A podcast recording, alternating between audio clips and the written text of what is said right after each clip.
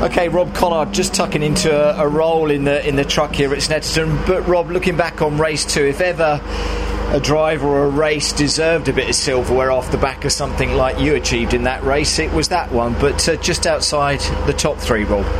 Yes, it was a fantastic drive. You know, the the, the, BMW just come alive. Then we had the soft tyre with no weight, and it was a bit like Oulton Park all over again. Where people said, you know, it was amazing, and, and I, I, you really, really don't know. You saw the performance of the car in race one. I was just just had no no pace, No, and um, exactly.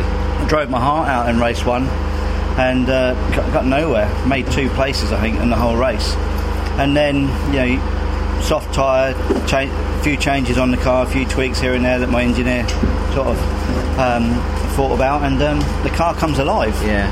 And we said yesterday you love that kind of racing, but it's a it's a shame, isn't it, when the car comes alive just in that that situation you could do with a bit more consistency. Either way, I suppose over a race weekend, couldn't you, Rob? Yeah, absolutely. You know, um, qualifying was was very poor yesterday, and race one was, was poor. And if we could maybe the idea was to get up to sort of top ten or twelve in race one, so race two would have been a bit easier.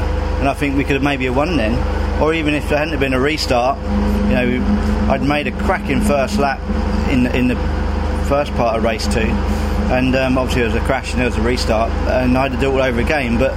You know, you're, you're taking life out of your tyres at that Yeah, point all the exactly. time. And what's the reverse grid done to you for, for race three? I- Has it been kind I to you? I think I'm fifth.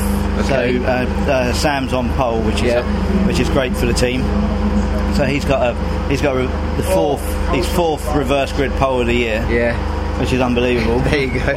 Um, and uh, yeah, so it's going to be hopefully try and get a BMW one two. Exactly, which would be great. That race has given you some good championship points. Hopefully, in race three, you can pick up some more good championship points, and then it's not been a bad weekend. Because I did speak to Sam, I don't think I did to you about what you did expect out of this weekend. Not thinking that the, the BMWs would be maybe that strong on this circuit, but that's not bad to head to then to, to Knockhill, is it? Where you Um, should go well. Yeah, hopefully Knockhill will be. You know, I'm I'm planning on banking a lot of points at Knockhill.